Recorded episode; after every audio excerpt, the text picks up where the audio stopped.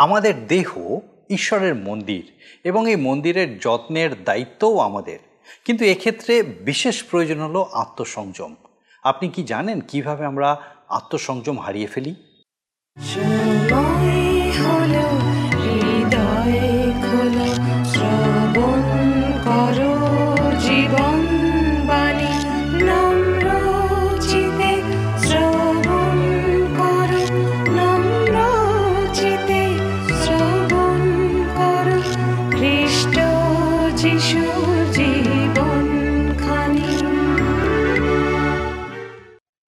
নমস্কার। প্রভু যীশু খ্রিস্টের মধুর নামে জীবনবাণী অনুষ্ঠানে আপনাকে স্বাগত জানাই।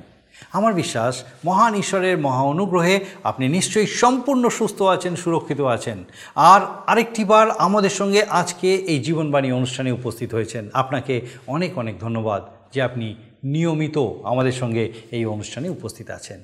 আসুন আজকে আমাদের এই অনুষ্ঠানের শুরুতেই একটা গানের মধ্যে দিয়ে আমরা ঈশ্বরের ধন্যবাদ করি, তার প্রশংসা করি।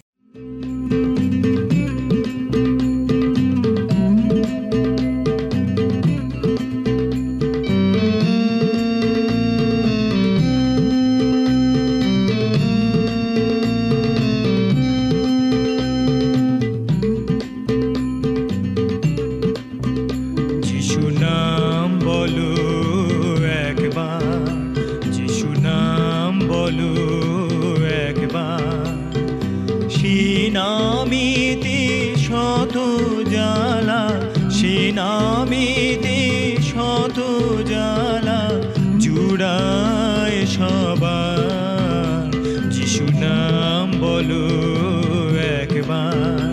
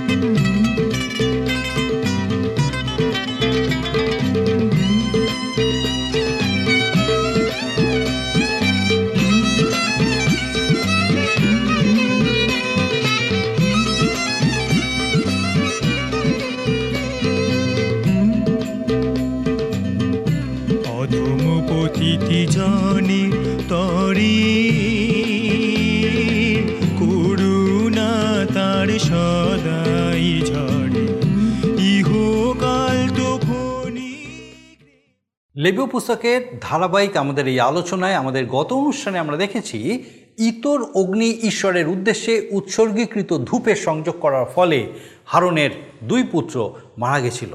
আর তারপর ঈশ্বর নতুন বিধান দিলেন। আজকে আমরা দেখব ঈশ্বরের লোকেদের খাদ্য তালিকা কি হতে পারে। তারা যে সব কিছু আহার করবে, তেমন ঈশ্বর চান না। যে কারণে আমরা দেখব ঈশ্বর এক খাদ্য তালিকা দিলেন তার লোকেদের জন্য। এই তালিকার মধ্যে আছে সূচি এবং অসুচি প্রাণী, গৃহপালিত পশু ও বন্য পশু, আকাশের পাখি, জলচর প্রাণী ইত্যাদি। আবার অসুচি ও সূচি প্রাণীর মৃতদেহ স্পর্শ করলে কি করতে হবে, সেই বিষয়েও এখানে আলোচনা করা হয়েছে। এই অধ্যায়টিতে আলোচ্য বিষয় পরিবর্তিত হয়েছে, যাজকদের বিষয় থেকে সাধারণ মানুষের প্রতি দৃষ্টি দেওয়া হয়েছে। ঈশ্বরের উদ্দেশ্যে নৈবেদ্য উৎসর্গ করা থেকে, মানুষের জন্য খাওয়া, ঈশ্বরের উদ্দেশ্যে আরাধনা করা থেকে, এই জগতের মধ্যে দিয়ে মানুষের চলা, এই সবই আমাদের কাছে বিশেষ শিক্ষণীয় বিষয়। মনে হয় যেন বিষয়বস্তু পরিবর্তিত হয়ে, পবিত্রতা থেকে জাগতিক বিষয়ের প্রতি ফিরেছে। এই অংশটি অন্য সকল অধ্যায় থেকে একটু আলাদা, কারণ ঈশ্বর ইসরায়েল জাতির জন্য খাদ্য তালিকা প্রস্তুত করে দিচ্ছেন। এই বিষয়টা এখানে বেশি উজ্জ্বল হয়ে উঠেছে। তারা সব কিছু খাবে না, কিন্তু কিছু কিছু বস্তু বাদ দেবে। তাতে অবশ্য স্বাস্থ্য বিষয়টা যুক্ত আছে, কারণ তারা যেন অসুস্থ না হয়ে পড়ে। ঈশ্বর তাদের পরিষ্কার পরিচ্ছন্নতা সুচিতা শেখাচ্ছেন। একইভাবে আমরা বর্তমানেও দেখতে পাই, আমরা নিজেদের ইচ্ছা মতো যে কোনো খাবার খেতে পারি। এইভাবে ঈশ্বর আমাদের শিক্ষা দিচ্ছেন যেন আমরা লোভী হয়ে না পড়ি, আমাদের আত্মসংযমী হতে হবে। এই যেন আমাদের জন্য এক বিশেষ আদেশ। আসুন এই সকল বিষয় নিয়ে আমরা আমাদের বিস্তারিত আলোচনায় প্রবেশ করি এবং দেখি ঈশ্বর তার জীবন্ত বাক্য দ্বারা ঠিক কীভাবে আমাদের সঙ্গে কথা বলতে চান। জীবনবাণীর ধারাবাহিক অনুষ্ঠানে আপনাদের সামনে আমি বাইবেলের পুরাতন নিয়মে লেবীয় পুস্তক থেকে আলোচনা করছি এবং এই পুস্তকের আজকের আপনাদের সামনে এগারোর অধ্যায় তেরো পদ থেকে আলোচনা শুরু করব। আমরা দেখি, বিশেষ করে এগারোর অধ্যায় আমরা এই অংশে তেরো পদ থেকে আমরা যে বিষয় পাই, পাখির বিষয় নির্দেশ দিতে গিয়ে প্যালেস্টাইন দেশের পাখিদের বিষয় বেশি বলা হয়েছে, কারণ ইসরায়েল জাতি ওই দেশেই বসবাস করছিলেন। আর এর থেকে বোঝা যায় যে মসির ব্যবস্থা ইসরায়েল জাতির জন্য। আমরা দেখছি যে পাখির জগতে বহু রকম পাখি আছে। সব রকম পাখির নাম উল্লেখ করা হয়নি এইখানে। কী রকম পাখি অসুচি বলা হবে সেটা তাদের সিদ্ধান্ত গ্রহণের সুযোগ দিয়েছেন। এভাবে আজও আমাদের খ্রিস্টীয় ভাই বোনদেরকেও অনেক সিদ্ধান্ত নিতে হবে। খ্রিস্টীয় জীবনযাপন করার জন্য ভালো মন্দ সূচি অসুচি পবিত্র অপবিত্র অবস্থা বিবেচনা করতে হবে। কেননা ঈশ্বর যেমন ইসরায়েল জাতিকে পবিত্র ও সূচি জীবনযাপনের জন্য বিশেষ বিশেষ ব্যবস্থা দিলেন, তেমনি আমরাও আমাদের পবিত্র জীবনযাপনের জন্য যে সকল বিষয় বাধাজনক মনে করব, সেগুলো থেকে নিজেদের বাঁচিয়ে রাখব। আমাদের দেহই ঈশ্বরের মন্দির, আমরা অবশ্যই সেই পবিত্র আত্মার মন্দিরকে অসুচি করব না। এগারোর অধ্যায়, এখন আমরা কুড়ি পদ থেকে আলোচনা করব। আমরা ইসরায়েল জাতির খাদ্য বিষয় শুনেছি এর আগে। এর মধ্যে আছে সূচি ও অসুচি খাদ্য। প্রথমে শুনেছিলাম গৃহপালিত পশু, বন্য পশু, এগুলোর মধ্যে সূচি ও অসুচি পশুর কথা। তারপর জলচর প্রাণীদের কথা। আজকের পাখিদের কথা শুনেছি। এখন শুনব চারিচরণে গমনশীল ও ডানাযুক্ত কীটপতঙ্গ ইত্যাদি বিষয়। এই অনুষ্ঠানে লেবীয় তার এগারো অধ্যায় কুড়ি থেকে তেইশ পদের মধ্যে দেখি যে কীট পতঙ্গগুলোর মধ্যে সূচি ও অসুচি বাছাটা কঠিন। বলা হয়েছে, চারিচরণে গমনশীল পতঙ্গ সকল অসুচি এবং এরপরেই বলা হয়েছে, তথাপি চারিচরণে গমনশীল পক্ষবিশিষ্ট জন্তুর মধ্যে যাদের মধ্যে পদের নলি দীর্ঘ, তারা তোমাদের খাদ্য হবে। অর্থাৎ সেগুলো হবে সূচি। পঙ্গপাল, বাঘা ফড়িং, ঝিঁঝি এবং অন্য ফড়িং, এই চার জাতিকেই পঙ্গপালের গোষ্ঠীতে রাখা হলো। বাকি চতুষ্পদ উড্ডীয়মান পতঙ্গ অসুচি বলা হলো। এমন অবস্থায় আপনি যদি পতঙ্গ বিশারদ হন, তাহলে ঠিক চিহ্নিতে পারবেন যে কোনটা সূচি, কোনটা অসুচি। আমি তখন খুবই ছোট স্কুলে পড়তাম আর বাবা সেই সময় সেই অঞ্চলে ছিলেন, কাজ করতেন অফিসে। একদিন দুপুর এগারোটা হবে, হঠাৎ মনে হলো আকাশে মেঘ উঠে এলো আর একটা গুনগুন শব্দ।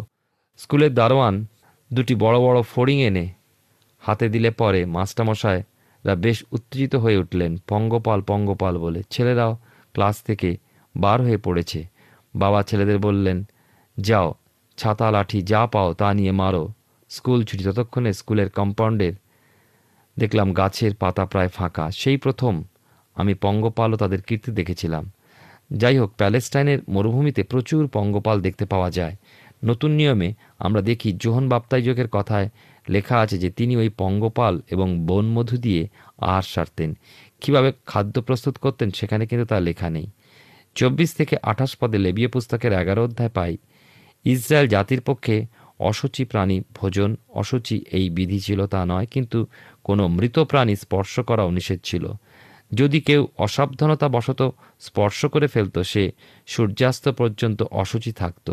অর্থাৎ সে কোনো কিছু স্পর্শ করবে না বা কোনো মানুষকে স্পর্শ করবে না। সন্ধ্যায় সে বস্ত্র ধুয়ে স্নান করে তবে সূচি হবে। হগায় ভাববাদী পুস্তক বাইবেলে পুরাতন নিয়মে একটি ভাববাদী পুস্তক। এই পুস্তকের দুইয়ের অধ্যায় এগারো থেকে তেরো পদে এই কথা বলা হয়েছে বাহিনীগণের সদাপ্রভু, এই কথা বলেন, তুমি একবার যাজক দিয়কে ব্যবস্থার বিষয় জিজ্ঞাসা করো। বলো, কেহ যদি আপন বস্ত্রের অঞ্চলে পবিত্র মাংস বহন করে, আর সেই অঞ্চলে রুটি কি, সিদ্ধ সবজি কি, দ্রাক্ষারস কি, তৈল কি, অন্য কোনো খাদ্যদ্রব্য স্পর্শ করা হয়? তবে সে দ্রব্য কি পবিত্র হইবে? যাজকগণ উত্তর করিয়া বলিলেন, না। তখন হগয় কহিলেন, সবের স্পর্শে অসুচি কোনো লোক যদি ইহার মধ্যে কোনো দ্রব্য স্পর্শ করে, তবে তাহা কি অসুচি হইবে? যাজকগণ উত্তর করিয়া বলিলেন, তাহা অসুচি হইবে। একটা বিষয় স্পষ্ট হচ্ছে যে সুচিতা বা পবিত্রতা স্পর্শের দ্বারা একজন থেকে অন্যজনে বা এক বস্তু থেকে অপর বস্তুর মধ্যে সঞ্চালিত হয় না। অন্যদিকে মলিনতা, পাপ এবং অপবিত্রতা এক থেকে অপরে সঞ্চালিত হয়। অপবিত্রতার মধ্যে থেকে পবিত্রতা গ্রহণ করা সম্ভবপর নয়, কিন্তু অপবিত্রতা পবিত্রতাকে নষ্ট করে দিতে পারে। একটা প্রবাদ আছে না? এক মন দুধে এক ফোঁটা চোনা, কোনো অধার্মিক জন যদি ধার্মিকতার কাজ করে, ঈশ্বর তা গ্রহণ করবেন না। অধার্মিকতার মধ্যে থেকে ধার্মিকতা বার করা যায় না। এক কলসি ময়লা জলে যদি এক কলসি বিশুদ্ধ জল মিশানো হয়, তাহলে ময়লা জল কখনোই বিশুদ্ধ হবে না। আবার এক কলসি বিশুদ্ধ জলে ড্রপারে করে এক ফোঁটা ময়লা জল যদি বিশুদ্ধ জলের কলসিতে দিয়ে দেওয়া হয়, তাহলে সমস্ত জলটাই অশুদ্ধ জল হয়ে পড়ে। হামে ভুগছে এমন একজন ছেলে যদি খুব সুস্থ শরীরওয়ালা একটি ছেলেকে জড়িয়ে ধরে, তাহলে অসুস্থ ছেলে যে ভালো হবে তা নয়, কিন্তু ভালো ছেলে তা শীঘ্রই হামে আক্রান্ত হতে পারে। একদল যুবককে সাবধান করে দিয়ে বললাম, ভাই, তোমরা ওই যুবক দলের সাথে মিশো না, কেননা ওরা জুয়ো খেলে, মদ খায়, ড্রাগ নেয় এবং মন্দ স্থানে যায়। উত্তরে এই যুবক দল বলল, ওদের সাথে যদি না মিশি, তাহলে ওদের বুঝাবো কি করে? তাদের কাছে প্রশ্ন রাখলাম, ময়লা জলে পরিষ্কার জল ঢেলে ময়লা জলকে কি পরিষ্কার করতে পারবে? আমরা এবারে আসি লেবীয় পুস্তক, এগারো অধ্যায় উনত্রিশ থেকে একত্রিশ পদ। আপনার সামনে যদি বাইবেল আছে, একশো ছেষট্টি পৃষ্ঠায় আমরা পাই, উনত্রিশ থেকে একত্রিশ পদে লেখা আছে, আর ভূচর সরীসৃপের মধ্যে এই সকল তোমাদের পক্ষে অসুচি আপন আপন জাতি অনুসারে বেজি, ইঁদুর ও টিকটিকি এবং গোসাপ, নীল টিকটিকি, মেটে, গিড়গিড়ি, হরিৎ টিকটিকি ও কাঁকলাস। সরীসৃপের মধ্যে এই সকল তোমাদের পক্ষে অসুচি, এই সকল মরিলে যে কেউ তাহাদিকে স্পর্শ করিবে, সে সন্ধ্যা পর্যন্ত অসুচি থাকিবে। ইসরায়েলিয়ারা এই সকল প্রাণী থেকে নিজেদের বাঁচিয়ে রাখবে, কেননা এগুলো তাদের জন্য অসুচি।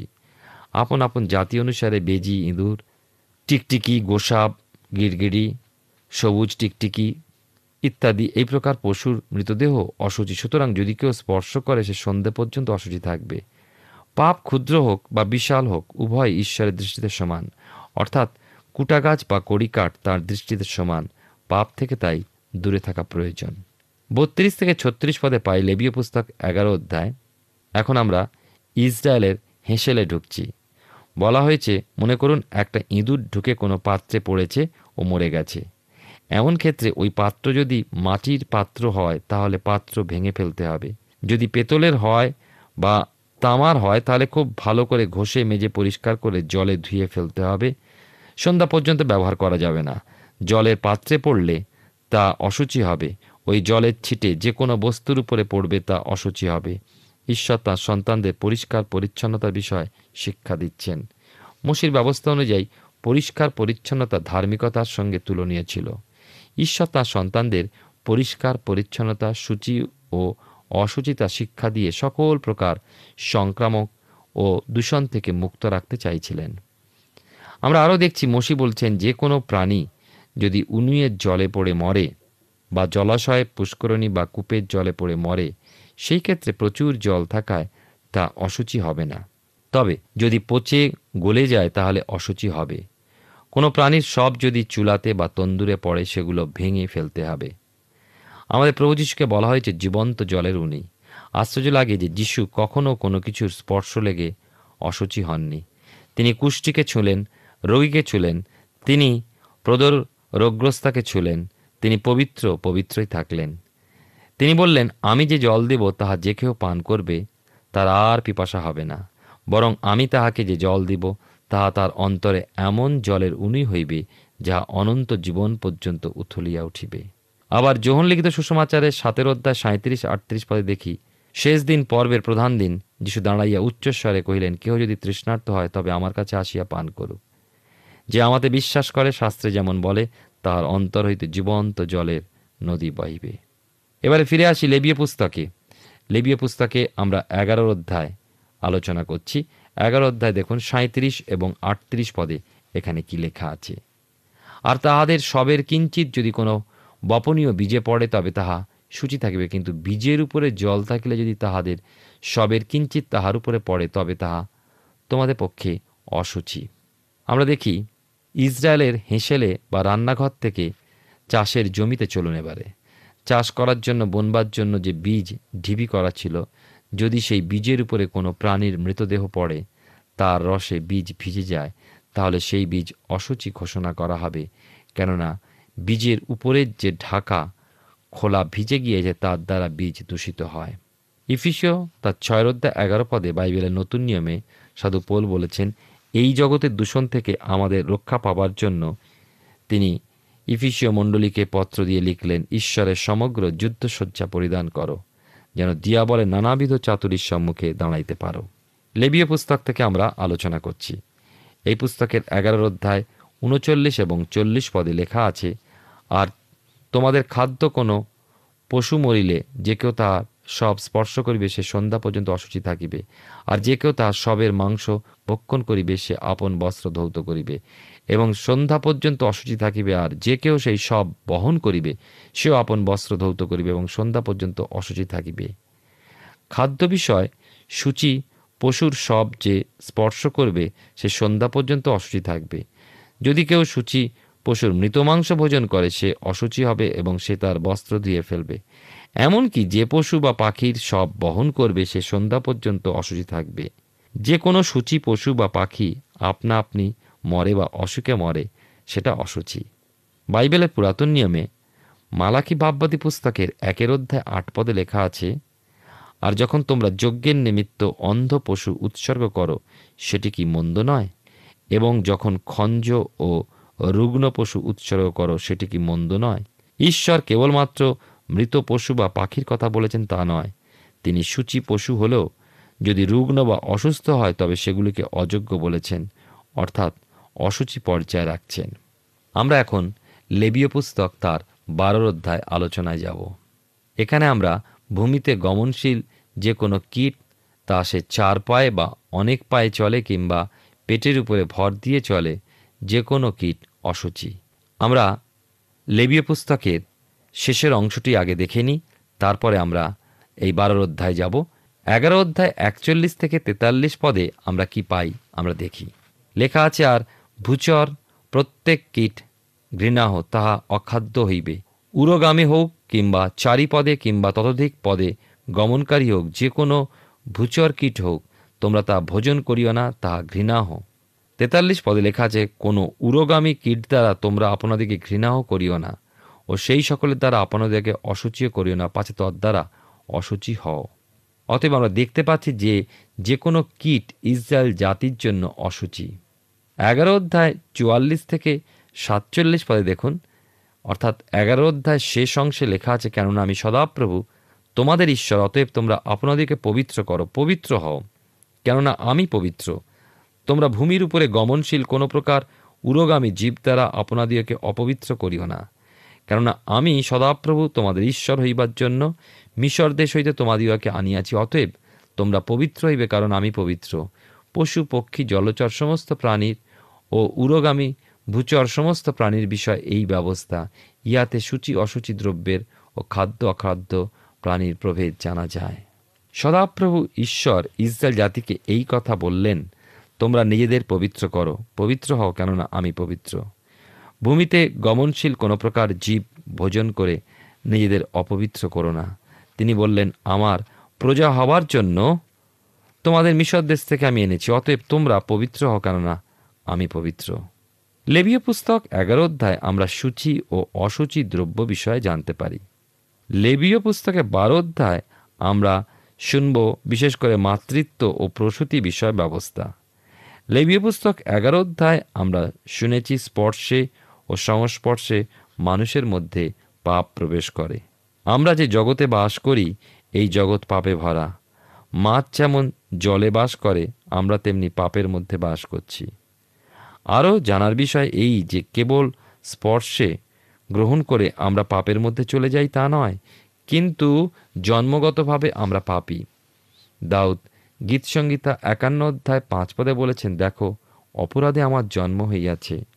পাপে আমার মাতা আমাকে গর্ভে ধারণ করিয়াছেন। এর আগের অধ্যায় ছিল খাদ্য বিষয়, আর এই অধ্যায় এলাম জন্ম বিষয়। মসির সময় ইসরায়েল জাতির চারপাশে যেসব জাতি ছিল, তারা ঈশ্বরকে জানত না, ঈশ্বরকে মানত না। তাই তারা নানা প্রকার কুসংস্কারে ভরা ছিল।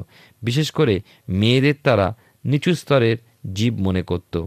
এবং তাদের দেহের স্বাভাবিক রীতিগুলোকে অসুচি অবস্থা বলে মনে করত তার মধ্যে গর্ভধারণ, সন্তান প্রসব ইত্যাদি অস্বাভাবিক অবস্থা বলে মনে করত। সুতরাং তারা ওই সময় নানা ব্যবস্থার প্রবর্তন করেছিল। প্রত্যক্ষভাবে স্বাস্থ্যের দিক থেকে কিছুটা বা সবটাই ভালো ছিল বলতে পারা যায়। যেমন খাদ্যের বিষয় সূচি অসুচি ব্যবস্থা স্বাস্থ্যের পক্ষে ভালো ছিল। পুরুষ ও স্ত্রীর মধ্যে যে সম্পর্ক, তা ঈশ্বরই ব্যবস্থা করে দিয়েছেন। এবং প্রসবকালে স্ত্রী কষ্টে ও বেদনায় প্রসব করবে একথা ঈশ্বর প্রথম নারীকে বলেছিলেন। আবার বাইবেলের নতুন নিয়মে দেখুন, প্রথম তিমথিও তার দুয়ের অধ্যায় পনেরো পদে সাধুপৌল বলেছেন, নারী সন্তান প্রসব দিয়া পরিত্রাণ পাইবে। প্রসবের পর কিছুদিন নারী অসুচি থাকবে, এও ঈশ্বরের ব্যবস্থা তিনি মসিকে দিয়েছিলেন। এই সময় নারী চিন্তা করে যে আর একটা পাপিকে সে জগতে আনল। ঈশ্বরে বিশ্বাসী ভক্ত মহিলা, সেও অনুগ্রহে গর্ভবতী হয় এবং যন্ত্রণায় সন্তান প্রসব করে পরিত্রাণ পায়। এখানে একটা প্রশ্নের সম্মুখীন হতে হয়। কেউ হয়তো বলবেন, নূতন শিশুর জন্ম অর্থে যদি একটি পাপির জন্ম হয়, তাহলে ওই শিশুর মধ্যে পাপ আছে, পরিত্রাণের প্রয়োজন। এখন শিশুকালেই যদি ওই শিশু মারা যায়, তবে সে কি হারিয়ে যায়? ঈশ্বরের রাজ্য যেতে পারে না। এই ধারণা ঠিক নয়। আদমে কিন্তু সকলেই মরে। সেই কারণ শিশুরও মৃত্যু হয়।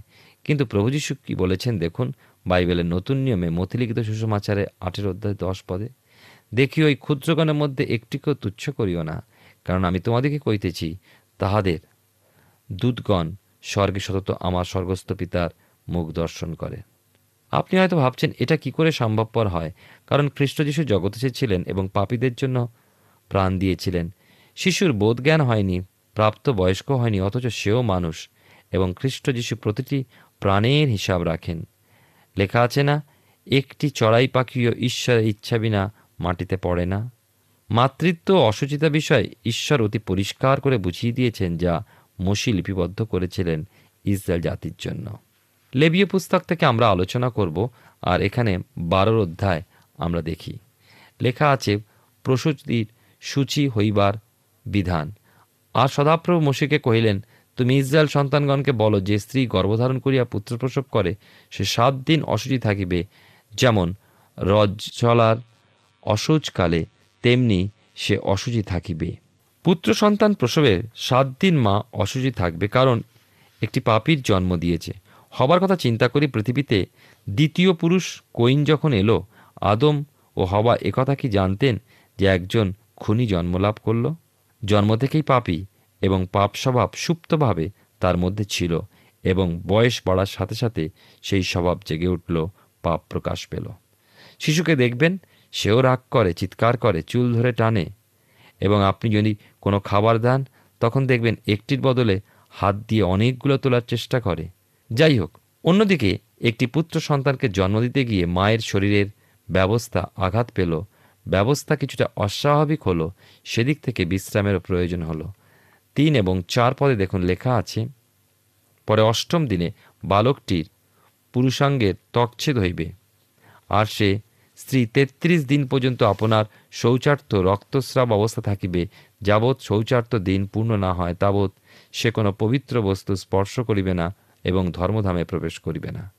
মায়ের অসুচিতা বিষয় আমরা দুই স্তরে দেখতে পাই। প্রথমত, সাত দিন পূর্ণ হলে পর অষ্টম দিনে শিশু সন্তানের ত্বকছেদ করা হয়ে থাকে ইসরায়েল জাতির নিয়ম অনুসারে আর ঈশ্বর অব্রাহামকে চিরস্থায়ী ব্যবস্থা অনুযায়ী ত্বকছেদ প্রথা দিয়েছিলেন। ইসরায়েল সন্তান অব্রাহামের সন্তান ব্যবস্থা অনুযায়ী। সুতরাং ত্বকছেদ না হলে সন্তান ইসরায়েলীয় বলে গণিত হবে না।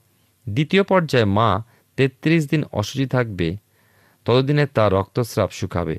মোট চল্লিশ দিন মা অসুচি থাকবে। ওই সময় মন্দিরেও আসতে পারবে না। প্রভু যিশুর ক্ষেত্রে অষ্টম দিনে ত্বকছেদ হলো এবং মরিয়মের সুচিতার দিন পূর্ণ হলে পরে চল্লিশ দিন হলে পরে যিশুকে নিয়ে মন্দির এসেছিলেন।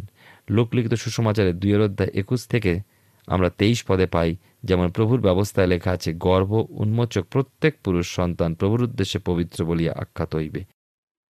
আমরা লেবীয় পুস্তক থেকে ধারাবাহিকভাবে অধ্যয়ন করছি আর আমার বিশ্বাস, মহান ঈশ্বর তার জীবন্ত বাক্য দ্বারা বিশেষভাবে আপনার সঙ্গে কথা বলছেন। আমরা দেখলাম ঈশ্বর তার মনোনীত লোকদের জন্য খাদ্য তালিকা দিচ্ছেন। সূচি ও অসুচি বস্তু ভাগ করে দিলেন। তাদের স্বাস্থ্য বিষয়ে তিনি লক্ষ্য রেখেছেন যেন তারা অসুস্থ না হয়ে পড়ে। প্রাণীর মৃতদেহ স্পর্শ করার বিষয়ে তিনি ব্যবস্থা দিয়েছেন। তবে খাদ্যের মধ্যে আমরা দেখতে পাই ঈশ্বর তাদেরকে লোভী হওয়া থেকে বিরত থাকতে শিক্ষা দিয়েছেন। তারা যেন আত্মসংযমী হয়। নতুন নিয়মে বলা হয়েছে, আমাদের দেহ পবিত্র আত্মার মন্দির। আমরা যেন এমন কিছু না করি যাতে এই মন্দির অসুচি হয়। যদিও বর্তমানে খাদ্য বিষয়ে কোনো বাধ্যবাধকতা দেওয়া হয়নি আমাদের পছন্দ মতো যে কোনো খাবার আমরা খেতে পারি, তাহলেও ঈশ্বরের বাক্য আমাদেরকে যে শিক্ষা দেয় তা অবশ্যই স্মরণে রাখতে হবে। বিশ্বাসী হিসাবে আমাদের জীবনযাপনের প্রত্যেকটা দিকে লক্ষ্য রাখা প্রয়োজন। আমাদের পরের অধ্যায়ে প্রসূতির সূচি হওয়ার বিষয়ে বলা হয়েছে। আমরা পরের অনুষ্ঠানে এই সকল বিষয় নিয়ে বিস্তারিত আলোচনা করব। আসুন এই সময় প্রার্থনায় যাই, আর আমি চাইব যে আপনি আমার সঙ্গে প্রার্থনায় যোগ দিন। আসুন, প্রার্থনা করি। পরম মঙ্গলময় স্বর্গীয় পিতা তোমার স্তুতি প্রশংসা গৌরব করি প্রভু যে তোমার পবিত্র পরাক্রমে আরেকবার তোমার জীবন্ত বাক্য দ্বারা প্রভু, তুমি আমাদের সঙ্গে বিশেষভাবে কথা বলেছ। বিশেষত আমাদের প্রত্যেক দর্শক বন্ধু, তাদের পরিবার, পরিজন, পিতাগো, আজকে বিশেষভাবে তোমার জীবন্ত বাক্য দ্বারা তুমি তাদের সঙ্গে কথা বলেছ। ধন্যবাদ দিই পিতাগো, যে কীভাবে তুমি চাও যেন আমরা সেই আত্মসংযমী জীবনযাপনের মধ্যে দিয়ে তোমার গৌরব করি। কীভাবে পিতাগো, আমাদের দেহ, যে দেহকে তুমি ঈশ্বরের মন্দির রূপে সৃষ্টি করেছ, প্রভু যেন কীভাবে সম্পূর্ণ সুচিতার সঙ্গে আমরা পিতাগো তোমার তোমার উদ্দেশ্যে জীবনযাপন করতে পারি। সৈক্য পিতা, তোমার ধন্যবাদ দিই যে তোমার জীবন্ত বাক্য, তোমার এই সত্য আরেকটি বার তুমি আমাদের সকলের কাছে প্রকাশ করেছ। বিশেষ করে এই সময় প্রার্থনা করি, প্রভু, আমাদের প্রত্যেক দর্শক বন্ধু, তাদের পরিবার সেই প্রত্যেকের জন্য প্রভুকে বিশেষত প্রার্থনা করি, পরিবারের সন্তান সন্ততিদের জন্য প্রভু, তোমার পবিত্র আত্মার সুরক্ষায় প্রত্যেককে সুরক্ষিত রাখো, সুস্থ সবল রাখো। বিশেষ করে যদি এই সময় কেউ অসুস্থ হয়ে থাকে পিতাগো তোমার সেই আর্গকারী হাতে স্পর্শের সম্পূর্ণ আর্গতা দাও। সুস্থ সবল করো। যারা পড়াশোনা করছে পিতাগ প্রত্যেককে তোমার জ্ঞান, বুদ্ধি, অনুগ্রহে পূর্ণ করো। তাদের হৃদয় মনকে পিতাগো সেই পড়াশোনার প্রতি স্থির হতে সাহায্য করো। প্রভু, দয়া করো যেন প্রত্যেকে সুন্দরভাবে সেই পড়াশোনার মধ্যে দিয়ে বেড়ে ওঠে, সুন্দর ফল লাভ করে। প্রভু, আশীর্বাদ যুক্ত করো। বিশেষ করে প্রার্থনা করি সেই প্রত্যেক সন্তান সন্ততির জন্য যারা এই সময় হয়তো কোনো বিশেষ পরীক্ষার প্রস্তুতি নিচ্ছে, ও প্রভু তোমার পবিত্র অনুগ্রহে সঠিক প্রস্তুতি নিতে সাহায্য করো, আশীর্বাদ যুক্ত করো এবং পিতাগ সেই সুন্দরভাবে পরীক্ষায় পরীক্ষা দিয়ে পিতাগ খুব ভালো ফল লাভ করে তোমার গৌরব করতে সাহায্য করো। প্রভু তুমি দয়া করো। আরেকটি বার পিতাগো, আমাদের সে প্রত্যেক দর্শক বন্ধু, তাদের পরিবার, বিশেষভাবে তাদের সন্তান, সন্ততিদেরকে তোমার চরণে সমর্পণ করি। তোমার পবিত্র আত্মার সুরক্ষায় প্রত্যেককে সুরক্ষিত রাখো, আশীর্বাদ যুক্ত রাখো। তোমার যিশু নামে ভিক্ষা, দয়া করে শ্রবণ গ্রহণ করো। আমেন। মহান ঈশ্বরের মহা অনুগ্রহে আরেকটি বার এই সুযোগ তিনি দিয়েছিলেন যেন তার জীবন্ত বাক্য দ্বারা আমরা আমাদের নিজেদের জীবনকে বিশেষভাবে আরেকবার অনুসন্ধান করে দেখতে পারি। আর আমার বিশ্বাস, এইভাবে আগামী দিনেও আপনি আমাদের সঙ্গে আমাদের এই জীবনবাণী অনুষ্ঠানে অবশ্যই উপস্থিত থাকবেন, যেন একসঙ্গে এইভাবে ঈশ্বরের বাক্যে আমরা বেড়ে উঠতে পারি। ঈশ্বর আপনার মঙ্গল করুন। প্রিয় বন্ধু, আশা করি জীবনবাণী অনুষ্ঠানটি আপনার ভালো লেগেছে। আর যদি ভালো লেগে থাকে, তাহলে অবশ্যই আমাদের একটি মিসড কল দিন। আপনার দেওয়া মিসড কলটি আমাদের কাছে অতি মূল্যবান। আমরা আনন্দের সাথে জানাই, প্রতিটা মিসড কল দাতাদের মধ্যে থেকে সপ্তাহের শেষে বিশেষ দর্শক বন্ধুকে বেছে নেওয়া হবে এবং সেই দর্শক বন্ধুকে পুরস্কৃত করা হবে ও সপ্তাহের শেষে তার ছবি ও নাম আমাদের অনুষ্ঠানে প্রকাশ করা হবে। গত সপ্তাহের বিজয়ী দর্শক বন্ধুরা হলেন দক্ষিণ চব্বিশ পরগনা থেকে কালিদাসী সর্দার ও শিলিগুড়ি থেকে রত্না বণিক আমাদের মিসড কল দেবার নম্বরটি হল zero four four four nine zero eight one two nine zero. আপনি প্রার্থনা ও আরও অধিক জানতে আগ্রহী হলে আমাদের সঙ্গে অবশ্যই ফোনের মাধ্যমে যোগাযোগ করতে পারেন।